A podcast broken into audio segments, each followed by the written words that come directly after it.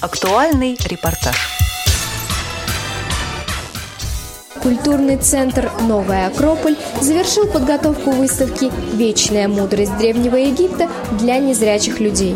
Экспозиция представляет собой уменьшенные копии произведений искусства, которые на протяжении 9 месяцев создавались волонтерами под руководством организаторов.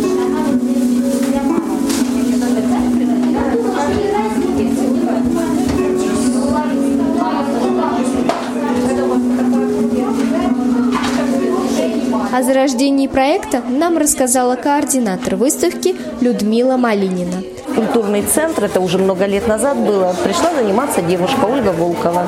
Она была незрячая. Именно она объяснила, что чего больше всего не хватает слепым людям. А больше всего как раз не хватает прикосновения к красоте, то есть прикосновения к прекрасному. К тому, что мы с вами в музеях можем увидеть глазами. Да? То есть мы с вами приходим в обычный музей, в первую очередь мы видим табличку «руками не трогать». Да? Каким образом слепой человек может познакомиться с произведением искусства, даже со скульптурным произведением, да, с барельефом с каким-то, только руками. Таким образом, слепые люди лишены возможности прикоснуться к большинству произведений искусства. И поэтому вот родилась, э, то есть Ольга подсказала нам эту идею, и таким образом родился проект «Прикосновение к красоте». Работа над экспонатами проходила в несколько этапов. Сначала отливка гипсовых изделий. После затвердевания фигуры шлифовали и убирали неровности. Окончательный этап – покраска и оформление. Волонтеры отнеслись к делу с большим энтузиазмом. Они надеются, что каждое изготовленное ими изделие будет радовать и вдохновлять незрячих людей. Волонтер Людмила Николина рассказала, почему она решила присоединиться к проекту.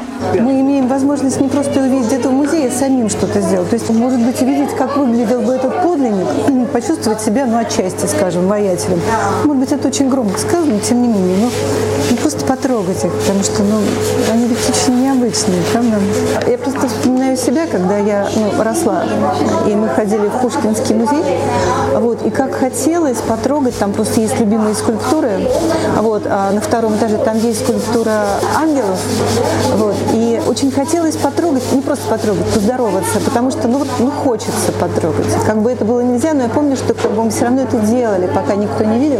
Ну, хоть пальчиком прикоснуться к его маленькому пальчику. Понимаете, если у меня человека, ну, как бы взрослого, который имеет возможность видеть, да, и ходить в музей, возникает такое ощущение, я представляю, как это у детей. У детей это вообще нормально. Вот для детей это нормально потрогать, даже у видящих детей нормально, тем более у тех, кто не видит. Цель проекта «Прикосновение к красоте» – дать незрячим и слабовидящим людям возможность открыть для себя красоту памятников искусства, мир мифов и символов, прикоснуться к истории цивилизации через гипсовые изделия. Организаторы проекта уже планируют создать целый музей для слепых и слабовидящих людей. Место, где они смогут комфортно чувствовать себя наедине с искусством. Один из руководителей проекта, Ольга Гребельникова, уверена, что заинтересованность и упорство волонтеров делают изделия живыми. В принципе, подобный опыт делать для слепых слепки с вещей или какой-то уменьшенной копии, он во многих музеях мира сейчас присутствует, и очень часто там делают их из пластика или из какого-то материала, ну, совершенно абстрактного.